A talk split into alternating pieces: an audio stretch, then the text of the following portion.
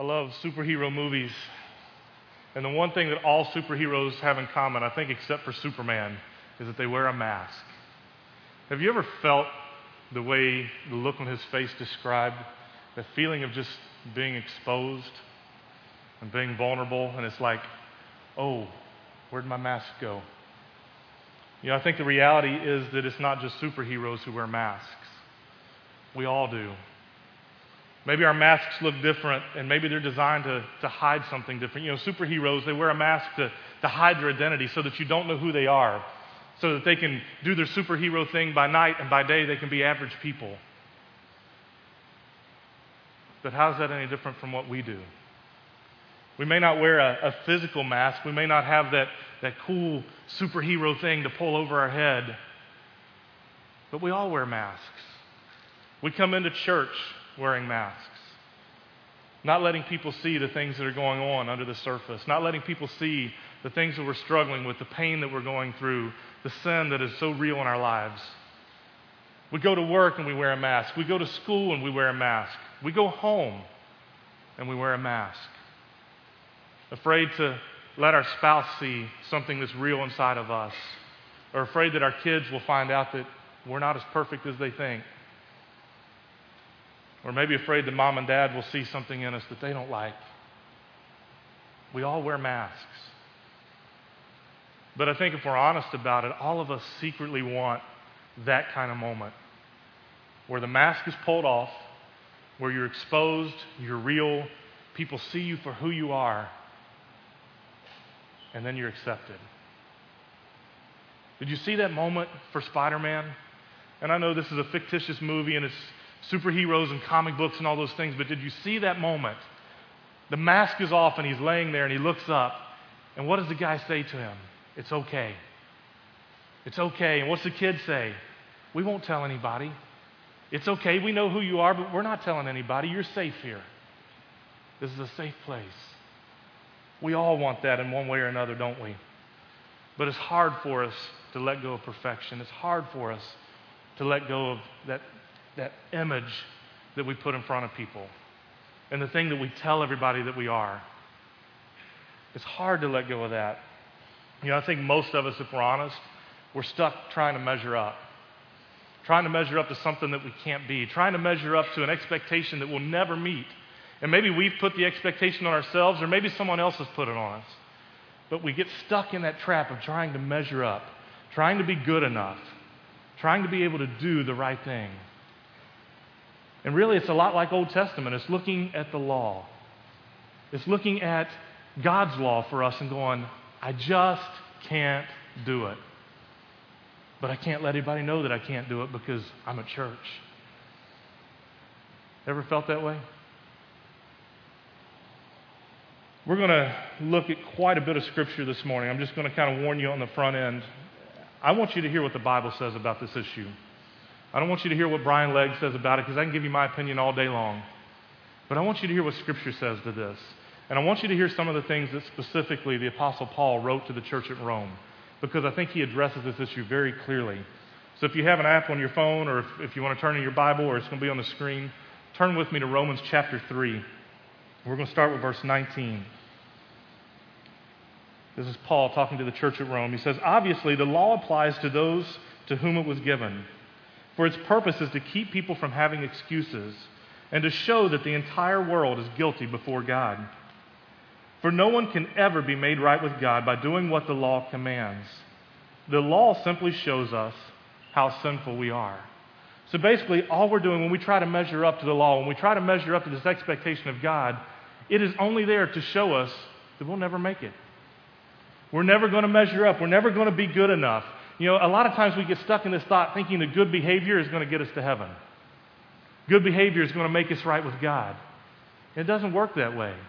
Good behavior never gets you there. You can't do it well enough. Let me say it like this. You're not good enough, and neither am I, because we're in this boat together. We're not good enough and can't be good enough. But thankfully, Paul continues. Look at what he says starting in verse twenty-one. But now God has shown us a way to be made right with him without keeping the requirements of the law, as was promised in the writings of Moses and the prophets long ago. We are made right with God by placing our faith in Jesus Christ. And this is true for everyone who believes, no matter who we are. For everyone has sinned. Did you hear that? For everyone has sinned. We all fall short of God's glorious standard. Yet God, with undeserved kindness, declares that we are righteous. He did this through Christ Jesus when He freed us from the penalty of our sins. We've all sinned. We've all fallen short. We are all sinners, plain and simple. We're all separated from God. We've all done things that break that perfect relationship with God. Every single one of us. We are broken people. And the only reason that we can have a relationship with God is because of His grace. It's the only reason. Look at what it says in verse twenty-four. It is because of that undeserved kindness. That is what grace is. Undeserved kindness. There's nothing you can do to earn it. There's nothing you can do to deserve it. There's nothing you can do to work hard enough to achieve it. Grace is undeserved, unmerited. It is God's favor in our lives when we don't deserve it. Plain and simple. That is the picture of grace. But see, the focus here is on God. It's not on us, because this is not something we can do. Only God can give us grace. Only God can do that. Too many times we get caught in this trap of thinking, well, I've just got to do a little more, be a little better. And yeah, I understand grace and I've accepted God's forgiveness, but I've still got to be a little better.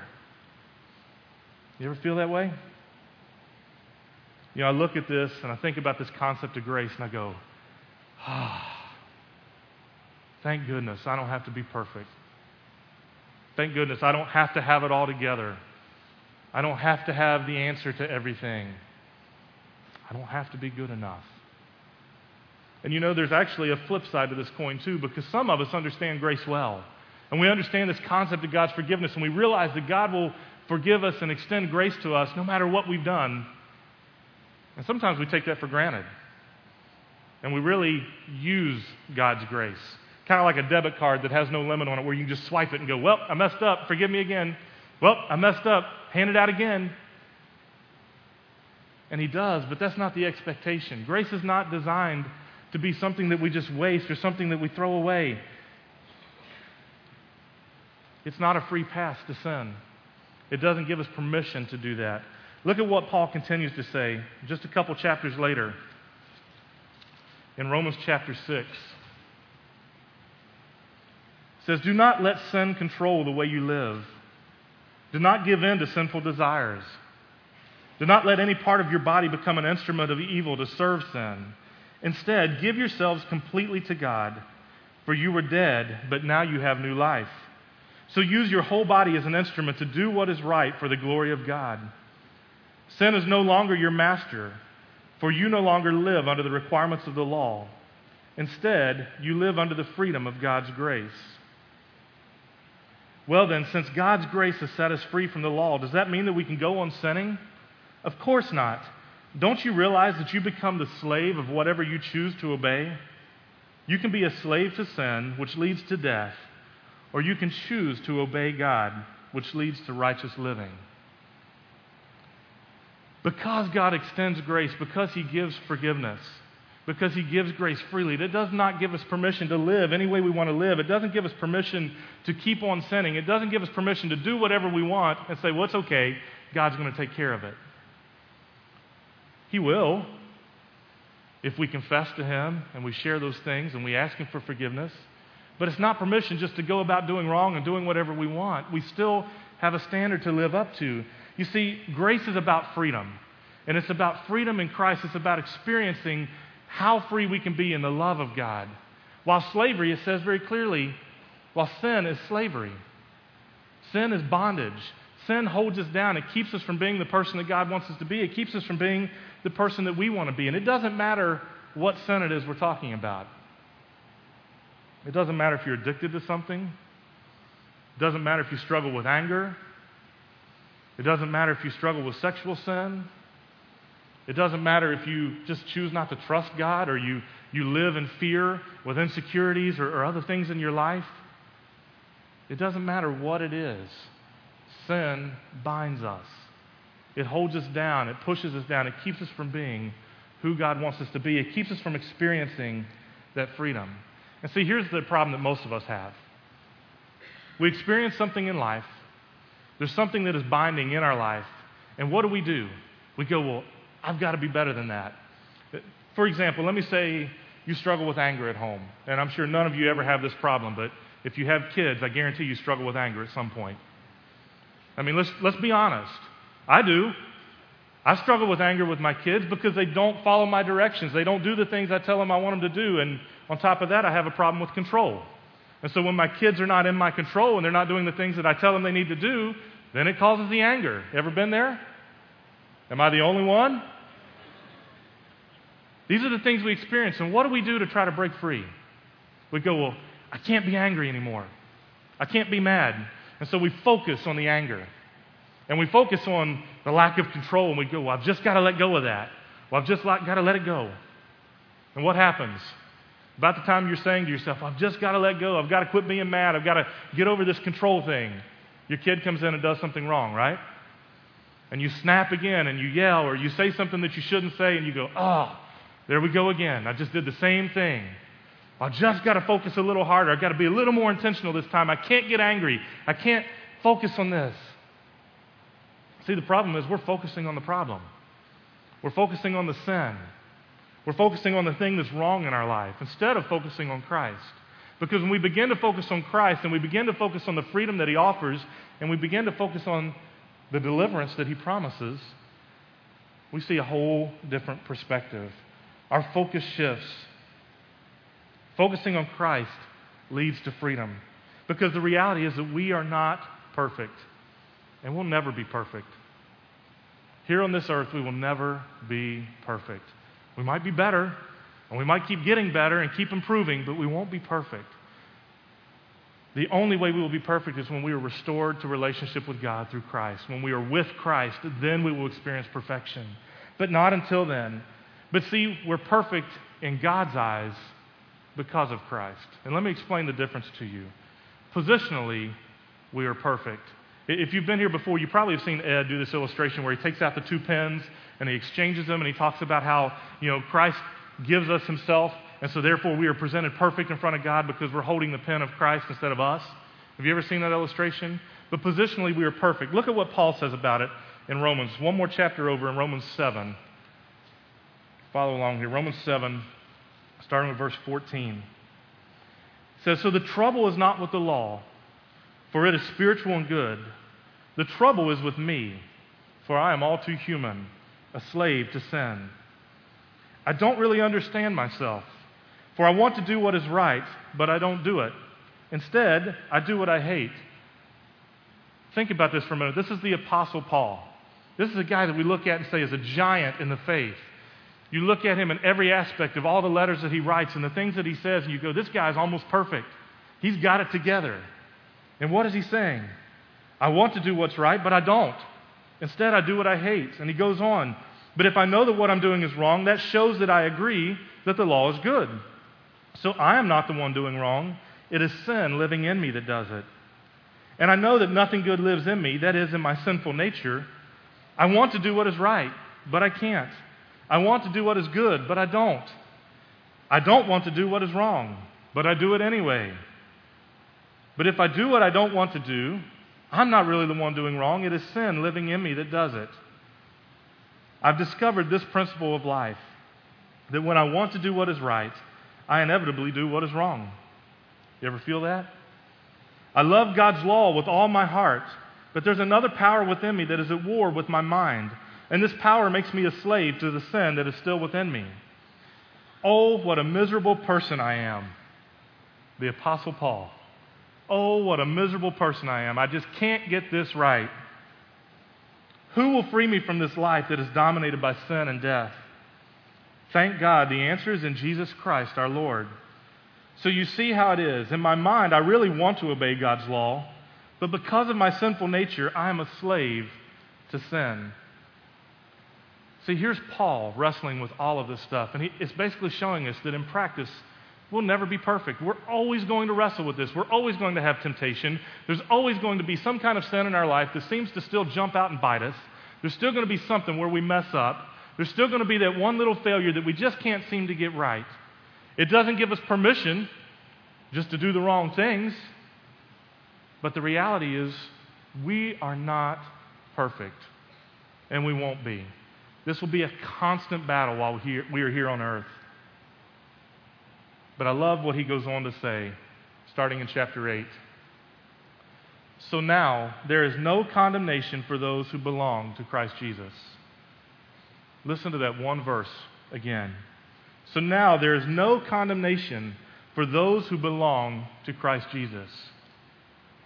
And because you belong to him, the power of the life-giving Spirit has freed you from the power of sin that leads to death.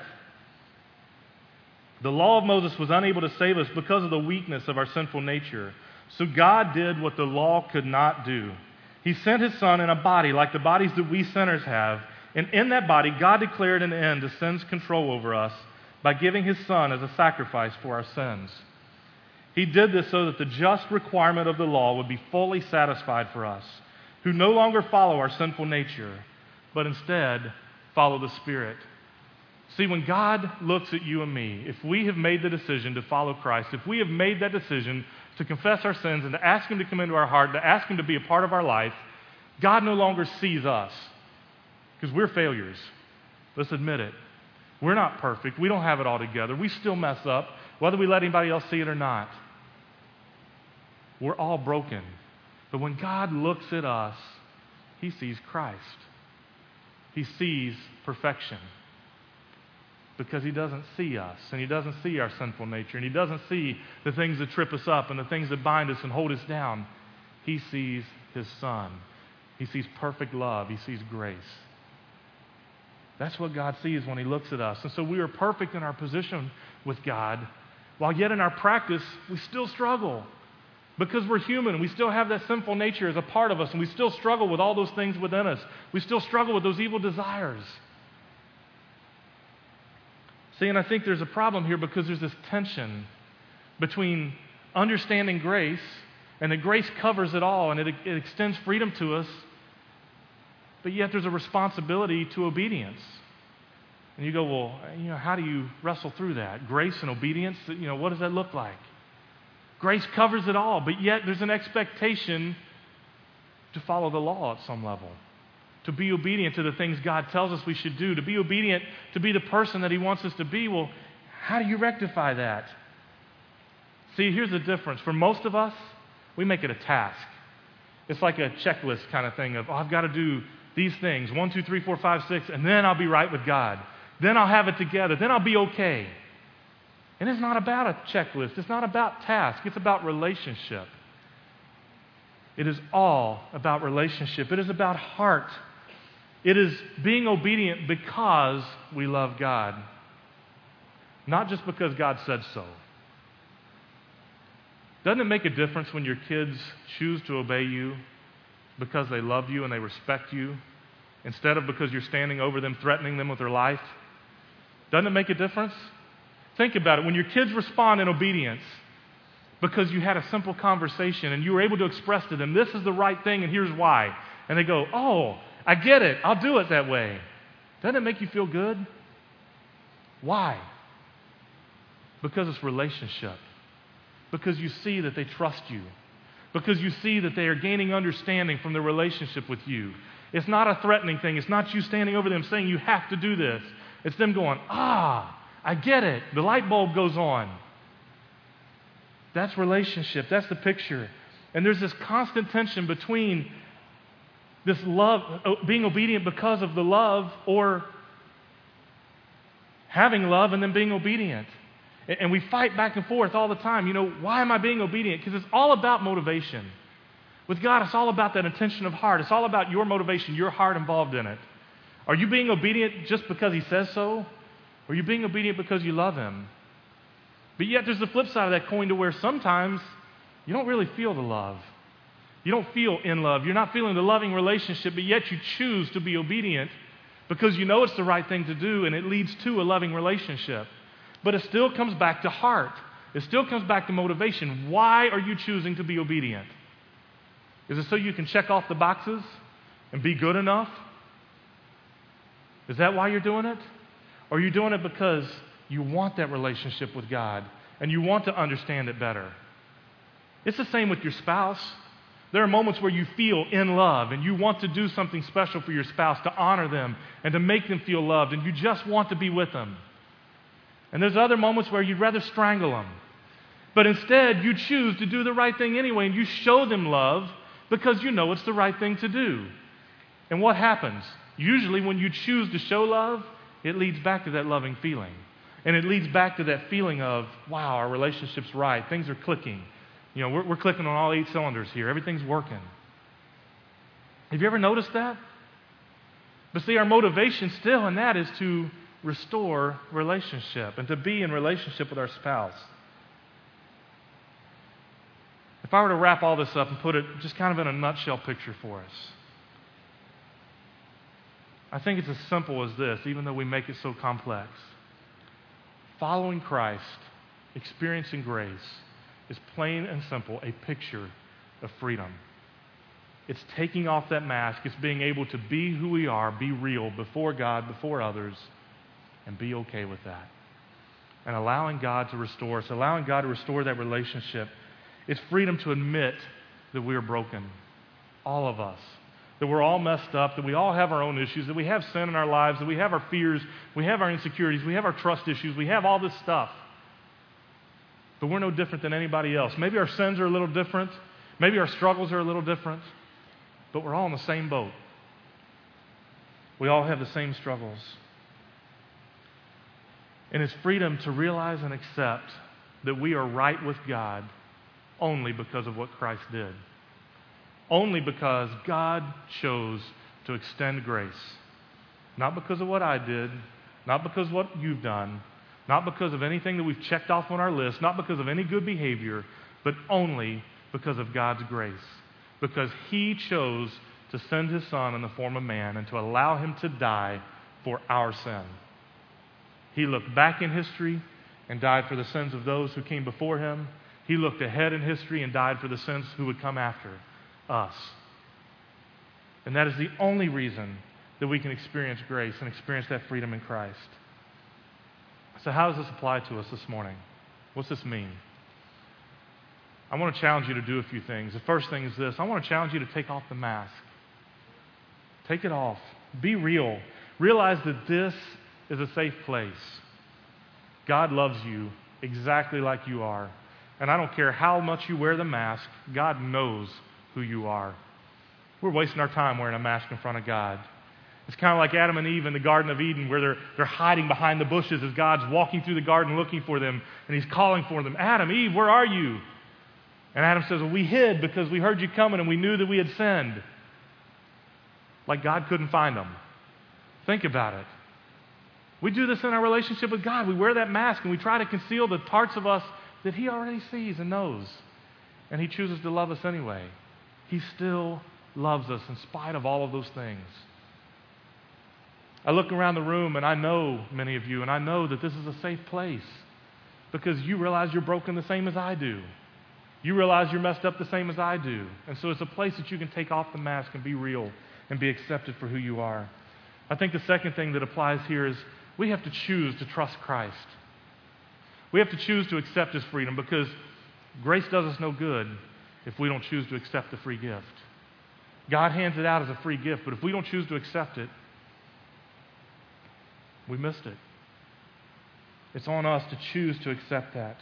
And it's up to us to focus on Christ rather than the sin in our lives and rather than the fears and the insecurities.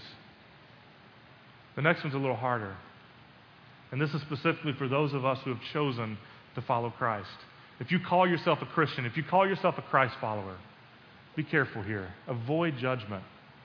Because you know what? When people start being real, when you start seeing the other side of people that they've hidden for so long, it's really easy to go, oh, well, I got it all together. I'm better than them. Think about it a minute. I know I'm bad about that. We all have this temptation in our lives because you look at somebody else and for us as humans, we want to find someone who's a little worse off than we are, who's got a little bigger problem than what we have in life to go, oh, it's okay, I got it together, I'm better than them. But be careful. Look at what Paul says a little earlier in the same letter. Romans two, starting with verse one. You may think that you can condemn such people. He's been talking about sin here. You may think you can condemn such people, but you are just as bad and you have no excuse. When you say that they are wicked and should be punished, you are condemning yourself, for you who judge others do these very same things. Think about that. What are the things you notice in other people? What are the things that you see in others that you're so judgmental about? Usually it's the stuff that you have in your own life that you're covering up, isn't it? And we know that God in His justice will punish anyone who does such things. Since you judge others for doing these things, why do you think that you can avoid God's judgment when you do the same things? Don't you see how wonderfully kind, tolerant, and patient God is with you? Does this mean nothing to you? Can't you see that His kindness is intended to turn you from your sin? Be careful. Watch out for this, because we need to be a safe place where people can be real. If there's nowhere else in the world that people can be real and be themselves, it should be right here at T B A Church, right here in our church family. This should be the place where they can be open and real to who they are, and going on the journey and have permission to do that, feel safe. And then I think the last thing that applies here is we have to choose to confess our sin. See, confess, confession of sin is really twofold. It's part of coming to Christ. It's being willing to speak out loud and say the things that we see in our own lives that are our faults, that are our problems, that are our brokenness. And say that before God. He knows already. But it's something that it does for us to be able to say that, to go, God, here's the things in my life that I know I've messed up, where I know I've failed, where I know I'm wrong. And to say that out loud and to admit that and to confess those things to Him. And it's important, but it's also important that we confess to others. And let me speak to that for a minute, because you have to be careful about who you speak to. There's a reason we wear a mask all the time, because we're protecting ourselves, and part of that is okay. There's times we need to protect ourselves from others.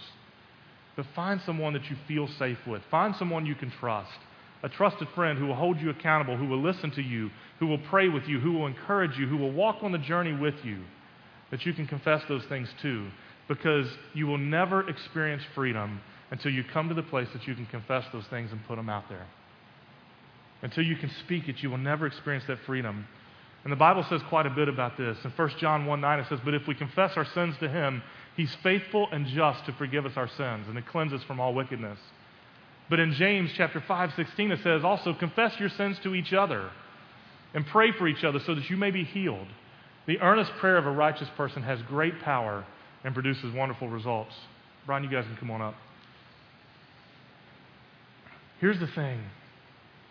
We won't experience this kind of freedom that Paul talks about unless we choose to confess.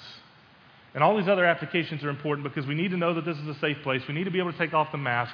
We need to be able to do all of those things. But confession is huge. And I'm going to challenge you here in a minute to step outside of your comfort zone and to do something that we rarely ever ask you to do here at T B A. But I'm going to ask you to walk forward, to spend some time with God, to spend some time with a friend, to confess some things in your life. And maybe it's sin. I think ultimately it's going to be sin, because we all have that. But maybe it's even just as simple as coming forward to say, I recognize that I'm broken like everybody else. I recognize that I don't have it all together. I recognize that, God, I need you to speak into my life, and I need you to show me that grace and show me that freedom. Maybe you need to bring somebody with you. You know, maybe you need to extend forgiveness or accept forgiveness.